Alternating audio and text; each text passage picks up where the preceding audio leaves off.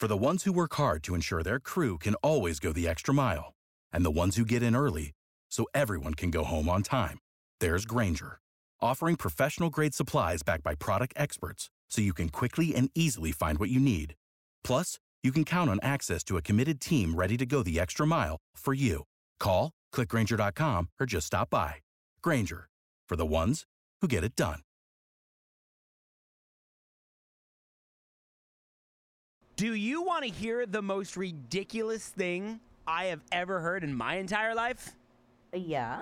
There is a boutique grocery chain out of San Francisco, California called Bi-Rite. They are Okay. selling bouquets of leaves. I kid you not. Oh, I saw this. Organic dumb. fall leaves. You're buying a handful of leaves, something that you can walk out onto the street and pick up with your own hands for free. A bouquet of red, orange, and yellow leaves for $15. Is there anything people with exorbitant amounts of cash won't pay for? Listen, it's all about presentation. If somebody sets those leaves up in a in an aesthetically pleasing way, some idiot is going to pay for those leaves that if you touch them, they're going to fall apart. Right, they'll just like fall apart. And by the way, they're actual leaves. Like they're coming from maple trees on a ranch in California. And the owner of the ranch says they are three to five foot tall branches with beautiful leaves. Get yours today. I'm looking at the picture here. I gotta be honest, there's nothing special about these damn leaves. It just looks like what I can pick up off my grass right now if I wanted to. Yeah, that's the problem. $15. Is that people will buy anything.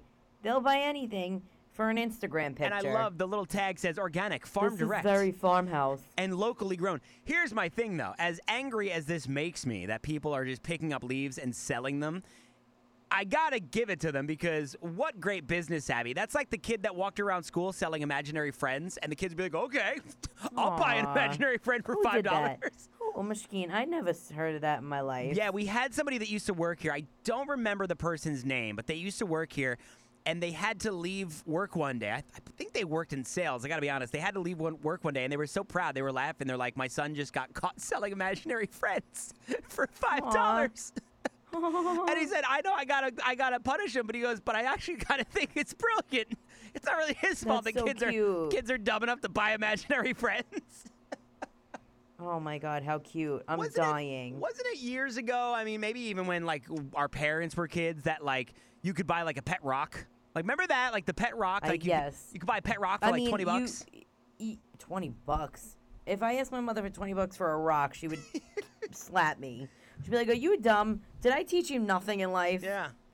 Pet But we used to get sea monkeys. Remember sea monkeys? but at least sea monkeys were like a legit product. You know what I mean? Like a rock they is just died something. in like four seconds. a rock is just something you pick up off the ground. You can't go out and like pick a sea rock, a sea monkey off your lawn. Ew, I wouldn't want to.